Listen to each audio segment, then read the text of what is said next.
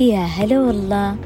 في شهر يناير من عام 2003 أطلقت مهمة مكوك الفضاء الأمريكي كولومبيا وبعد الإطلاق حصل خلل في العازل الحراري وجزء كبير من القطع الإسفنجية خرجت من خزان الوقود الخارجي لتغطي الجناح الأيسر للمكوك.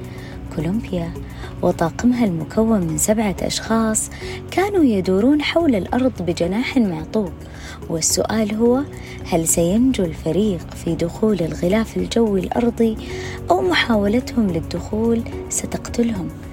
في الواقع بعض المهندسين في ناسا قاموا بتوقع المشكلة ولكن المسؤولين لم يستوعبوا هذا التوقع ولم يستعدوا لمثل هذه المشكلة وذلك لسبب بسيط جدا وسخيف جدا. فبعد المراجعة والتدقيق أشارت الأدلة أن أكبر سبب للجناح المعطوب هو شريحة عرض PowerPoint غير واضحة. فقد قام المهندسين بتقديم عرض لمسؤولين ناسا غير واضح بشريحة PowerPoint ذات نقاط كثيرة وخط صغير ومتداخلة وكلام غير مباشر بدون عنوان أو تنويه إلى احتمالية خطر على الطاقم أو المكوك أو حتى صورة لتشرح المشكلة.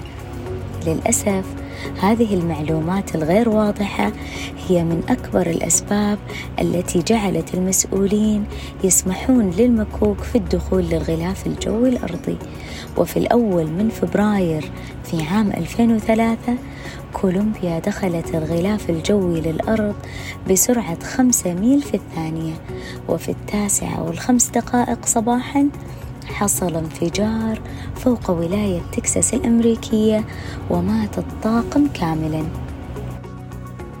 على الرغم من أن ناسا تضم في فريق عملها أكثر المهندسين الموهوبين ذكاء وعلما إلا أن هؤلاء المجموعة من الأذكياء جدا فشلوا في أحد أعمالهم المبهرة لأسباب من أكبرها ضعف توصيل المعلومات والتواصل الصحيح.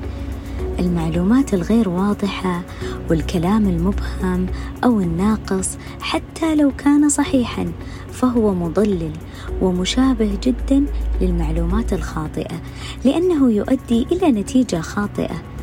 الله سبحانه وتعالى خلقنا مختلفين ولكل منا مميزات تخصه ونحن بمواهبنا.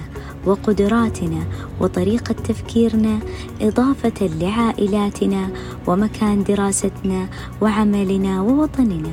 وحينما نريد أن نضيف فارقا إيجابيا في الحياة علينا أن نتأكد بأن رسالتنا وصلت واضحة وصحيحة وصريحة لتحدث الأثر الإيجابي الفعال وتجعل دنيانا أجمل وألطف.